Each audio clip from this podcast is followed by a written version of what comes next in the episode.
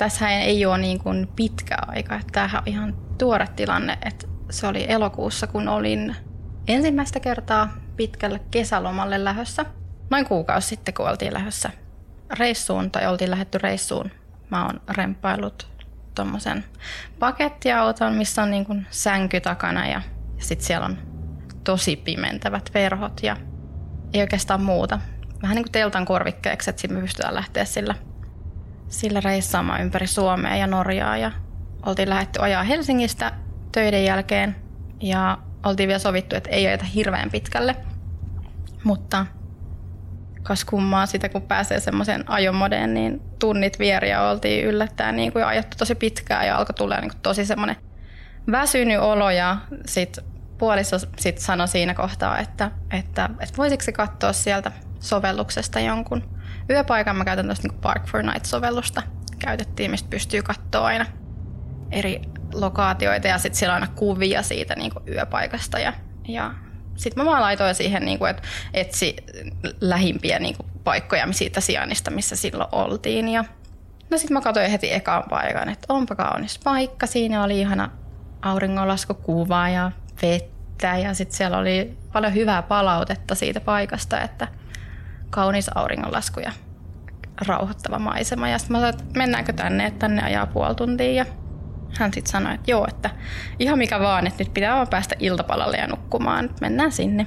Ajettiin, otettiin navigaattoriin se sijainti. Ja sitten siinä alkoi tulla tosi paljon, oltiin tosi lähellä Venäjän rajaa. Siinä kohtaa käännyttiin isolta oikealle ja alkoi tulla tosi paljon muistomerkkejä joka paikassa ja sitten mun puoliso on semmoinen tosi ihastunut, niin kun, tai ei ihastunut historiaa, vaan tosi kiinnostunut Suomen historiasta ja sotahistoriasta ja piti pysähtyä sitten kaikilla muistomerkeillä ja mä jotenkin helposti itse ahistun niistä, niin mä suurimman osa ajasta odottelin autossa ja ja sitten hän aina kertoi, kun hän tuli sieltä muistomerkiltä, että mikä muistomerkki se oli ja puhui talvisodasta ja ja näin, että tässä oli tämä ja tämä muistomerkki, että ei hän ollut ennen käynyt täällä. Ja, ja ajeltiin sitä tietä sitten eteenpäin muistomerkkiin muistomerkin perään ja lopulta tuli sitten se käännös, kun käännyttiin sitten tieltä, isolta tieltä sinne pikkutielle, minkä päässä sitten se yöpaikka oli. Ja siellä oli tota, mentiin semmoista ihan pikku kinttupolkua, mihin just henkilöauto mahtuu kulkemaan eteenpäin. Ja, ja siinä tuli sitten semmoinen avohakkualue, mistä oltiin vähän sillä, että no ei tämä nyt ehkä ihan niin hieno paikka kuvissa oli. Ja, mutta saatiin kuitenkin sitten auto sinne, ää, siinä oli niinku järvenranta, niin saatiin sinne ihan alas, alas parkkiin, että siinä oli oli kuitenkin, kun ei kattonut auton taakse, niin, niin siinä näkyi niin kaunis auringonlaskumaisema ja oli sellaista pientä varhaiskoivua ja mentyä ja kuusta ja sopivasti varjoa. että oli, oli tota, vähän semmoinen tuulinen ja kylmä sää, että oli satannut siinä tosi pitkään, kun ajettiin. Sitten semmoinen, tiettekö, semmoinen niin kuin kirkastuva, kirkastuva ilta, kun se aurinko laskee sieltä pilvien lomasta. Ja kaikki oli niin kuin periaatteessa tosi, tosi niin kuin kaunista siinä kohtaa. Mutta sitten jotenkin, niin kuin, mä en tiedä, oliko se, se tuuli vai mikä siitä, vai se avohakkuualue, mutta oli niin kuin, semmoinen olo, että ei ollut niinku suojassa, että oli jotenkin niinku semmoinen olo, että, että kaikki näkee sut joka puolelta, vaikka siellä ei ollut, kun yksi auto oli siellä rannassa niin kuin meidän lisäksi yöpymässä. Ja sitten mä kysyin vaan mun puolisolta, että, että mitä mieltä sä oot tästä paikasta, että jäädäänkö tähän vai jatketaanko matkaa. Niin sitten hän sanoi vaan, että, no, että on, on sit niinku varmaan parempiakin paikkoja olemassa, että on vähän niinku jotenkin outo meininki tässä, tässä niinku tai tuo niin kuin outo, outo tunne olla täällä. Ja, ja sitten mä vaan sanoin, että mulla on jotenkin silleen, niin kuin, että, että niin kuin, ei niin kuin ihan hirveästi tekisi mieli jäädä tänne, mutta kello oli varmaan yhdeksän pintaa siinä kohtaa ja nälkäkiukku alkoi pikkuhiljaa hiipiä, niin päätettiin sitten, että jäädään tähän. Että kyllä se niin kuin yhden yön nukkuu missä tahansa, kun silmät on kuitenkin kiinni. Ja tota, syötiin iltapalat, ei edes saatu kauhean hyvin tehtyä ruokaa, kun siinä alkoi tuulla ja tuli pilvi, että oli oikeasti aika kylmä. Semmoiset pikaset iltapalat laitettiin pimennysverhot ja sitten tommoset kunnon, mitkä heijastaa ulkovaloa pois imukupeilikkunoihin kiinni, että sen saa niinku ihan pimeäksi sen auton. Ja laitettiin tuuletusräppänet etuikkunoihin, eli mulla on etuikkunoissa semmoiset niin tuuletusaukot, missä on hyttysverkot, eli sieltä niin kuin ilmavirta kulkee, eli ei, ettei niin kuin, ei, ei tukehdu sinne autoon.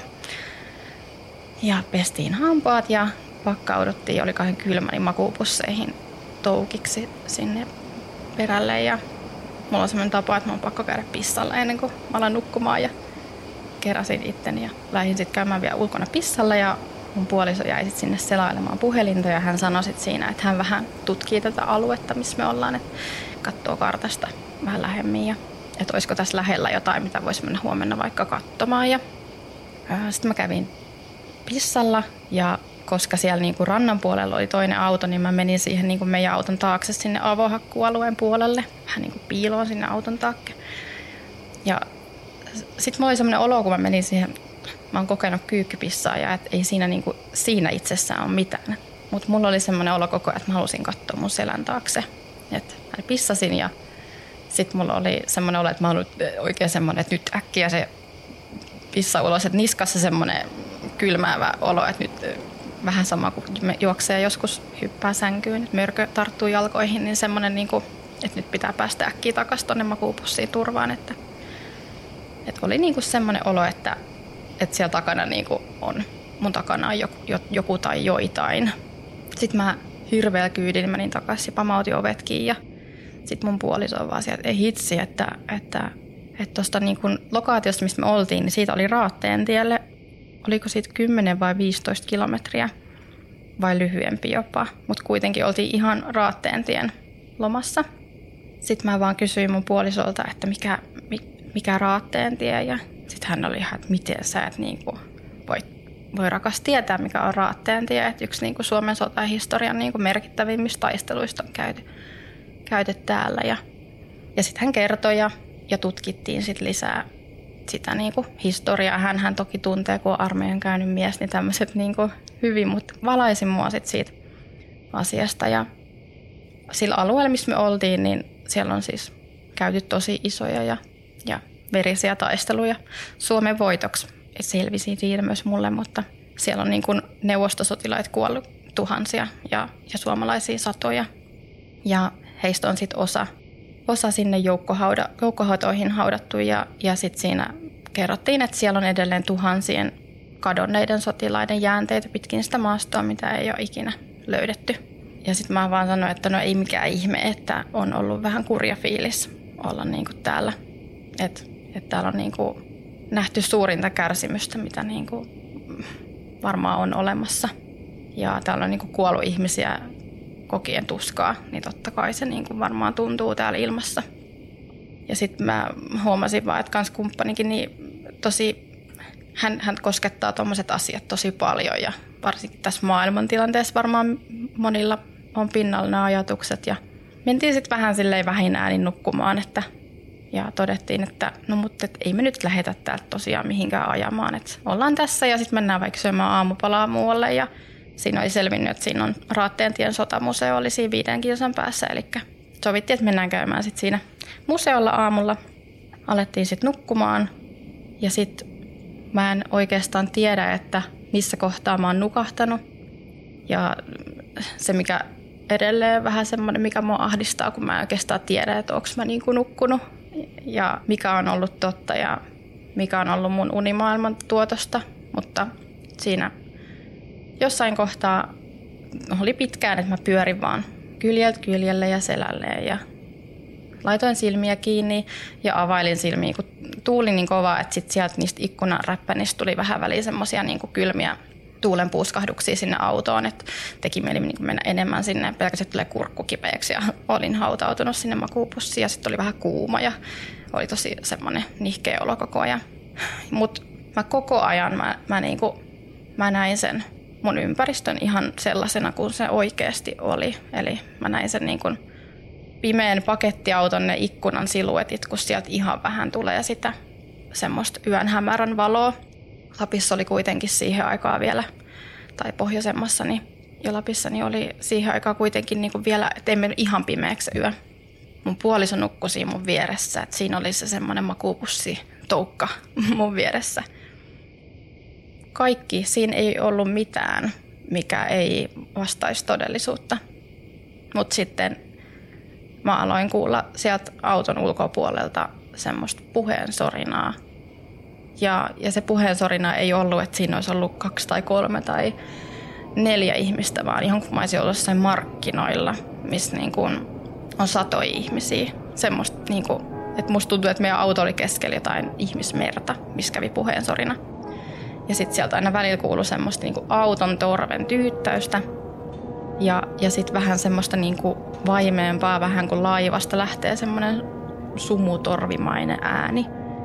Ja, ja sitten mä siinä ravistelin mun puolisoa, että, että kuuleeko sä noi äänet. Ja sitten hän ei kääntynyt, hän nukkui niinku kyli, ky, niinku selkä muuhun päin. Ja hän ei kääntynyt ollenkaan ja hän oli tosi vihainen, että hän sanoi vaan, että mitkä äänet. Että vähän siihen sävyyn, että anna mun nyt nukkua, että älä häiritse mua.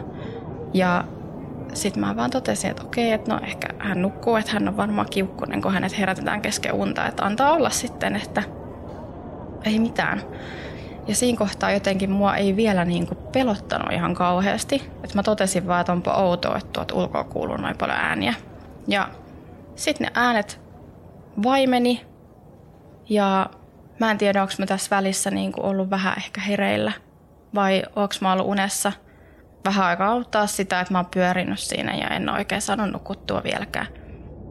Ja sitten niinku ihan yhtäkkiä sieltä alkaa kuulua sitä puheensorinaa ja sen lisäksi sieltä kuuluu semmoista niin kuin, oisko harmonikka, semmoista niin kuin humppamusiikkia ja semmoista niin kuin, kuuluu semmoista niin kuin ilosta ilakointia ja, ja sitten kuuluu vähän semmoista niin kuin auton bassojytkettä myös.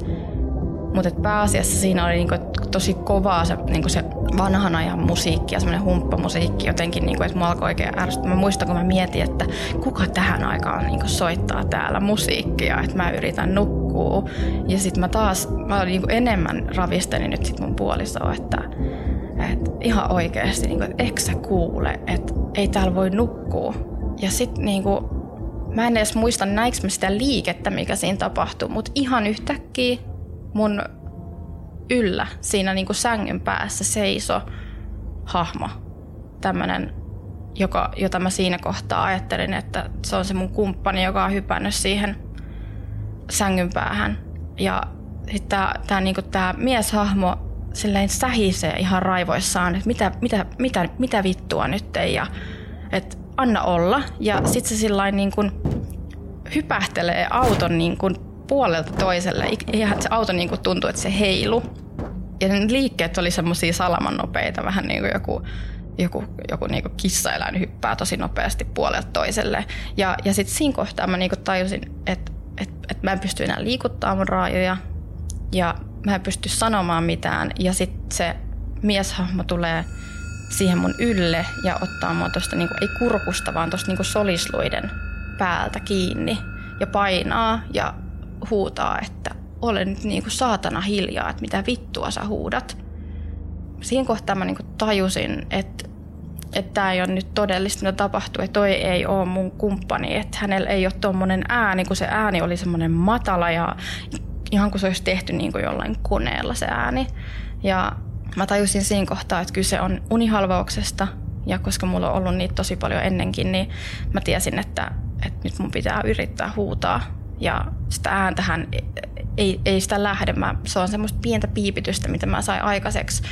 Ja se, mikä siinä oli tosi outoa, on se, että siinä kohtaa, kun mä tajusin, että mä näen liikettä mun vasemmalla puolella, eli, eli mun kumppani alkoi heräämään siihen mun ääntelyyn, niin mä edelleen näin sen hahmon siinä mun päällä.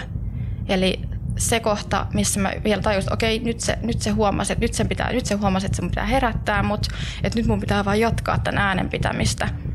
Niin siinä kohtaa mä jo tajusin, että tossa on mun kumppani, kohta mä oon turvassa, se herättää mut, niin siinä samaan aikaan mun päällä oli vielä se hahmo. Ja sit mä heräsin, kun mun kumppani ottaa mua käsistä kiinni ja, ja on, ei mitään hätää, ei hätää, et sounta, ei hätää, herää. Ja mä heräsin ja ja siis mä olin niin hengästynyt, että mä, mä ihan melkein puuskutin ja läähätin, ihan kuin mä olisin jonkun juoksuspurtin ottanut.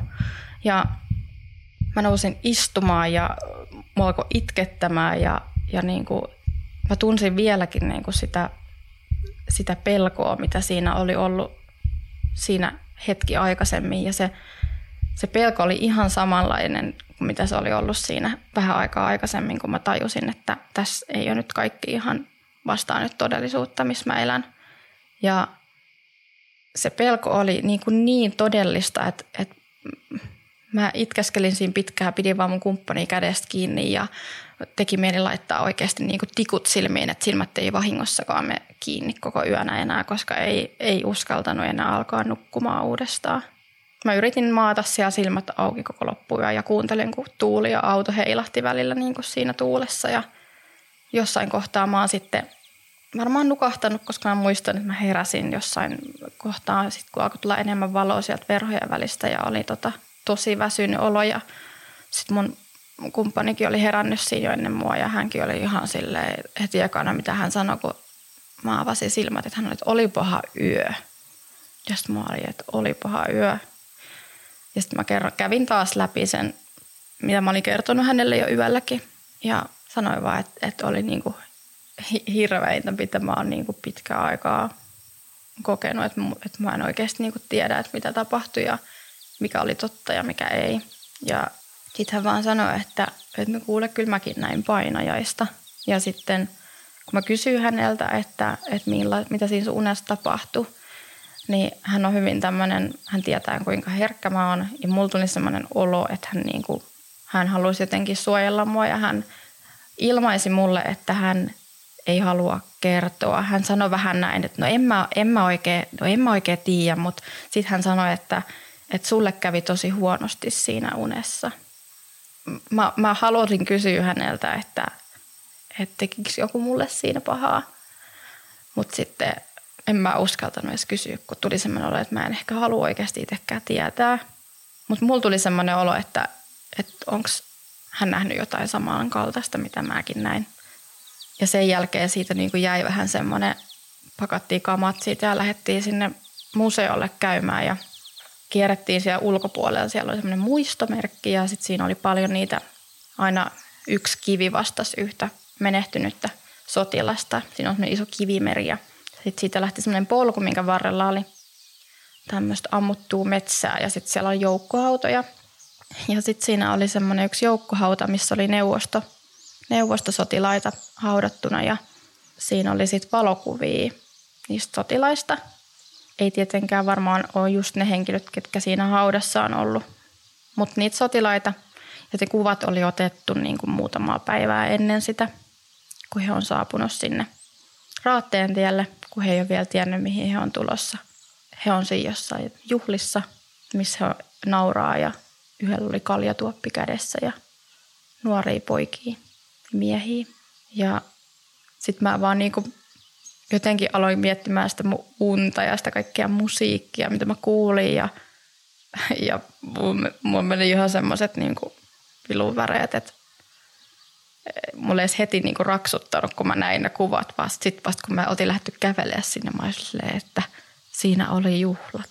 Ja ne oli iloisia ja sieltä kuului yöllä sitä ilakointia. Ja sitten mä mietin, että olinko mä jossakin voitojuhlissa vai jossain juhlissa, mitkä on pidetty ennen sitä viimeistä taistelua vai niinku mitä. Mutta et, et, et sitä mä oon niinku miettinyt paljon, että kuka se tyyppi oli – ja mä oon pelännyt myös, että ei kai se ole lähtenyt niin mun mukaan sieltä. Mutta sitten taas en usko, että on lähtenyt, koska jotenkin mä koen, että se hänen energia oli kyllä niin sidottu siihen paikkaan. Mun mielestä hän sanoi ihan, niin kuin, ihan selvästi, hän ihan sanoi, että painukaa helvettiin täältä. Että mitä te täällä lomailette. Että mä niin koitan levätä täällä. Että semmoinen olo mulla tuli, että mä olin vähän niin kuin tullut sinne rentoutumaan itse, mutta mä oon tahtomatta niin ehkä häirinnyt jonkun lepoa. Ja siitä jäi vähän sitten semmoinen tosiaan, että aina kun jatkettiin sit siitä reissua ja jos oli joku vähän kyseenalainen yöpaikka ja sitten jos jompikumpi sanoi, että, että no olisi varmaan parempiakin paikkoja, niin sitten jompikumpi saattoi heittää aina, että no mut ei tämä mikään raatteen tie kuitenkaan ole. Että se jäi niin, niin molempien mieleen se eka yö ja jos vähän alkoi valittamaan jostain pienestä reissusta, niin sitten aina niin muisteltiin, no mut hei, Että jos me silloin saatiin siellä niin kuin edes vähän nukuttua, niin kyllä me varmaan täälläkin saadaan nukuttua. En tiedä, oliko kyse unihalvauksesta vai jostain muusta. Se, niin kuin, mulla on paljon niitä unihalvauksia ollut, mutta ei ne ollut ikinä. Ne on aina vähän semmoisia, niin kuin, niin kuin se ilmapiiri on siinä unihalvauksen keskellä tosi sellainen negatiivisesti latautunut ja ne on aika uuvuttavia, mutta et ei ne ole ikinä ollut noin niin aggressiivisia. Ja sitten se, että siinä kohtaa, kun alkaa heräämään, niin jos on kuullut jotakin ääniä tai jos mä oon nähnyt jonkun hahmon, niin se kyllä häviää se hahmo, mutta nyt mä niin kuin samaan aikaan olin niin kuin siellä jo niin sanotussa todellisuudessa ja sitten joku osa musta oli vielä siellä niin kuin hätää kärsimässä sen ää, jonkun ihan vieraan ihmisen armoilla.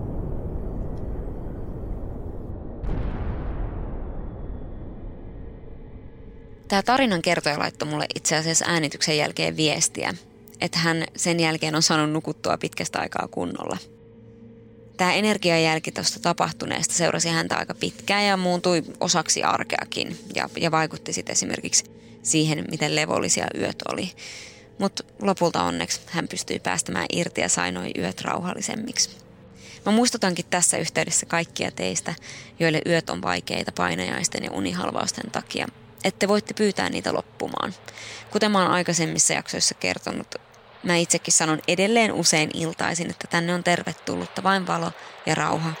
Enkä ole enää vuosiin kärsinyt unihalvauksista.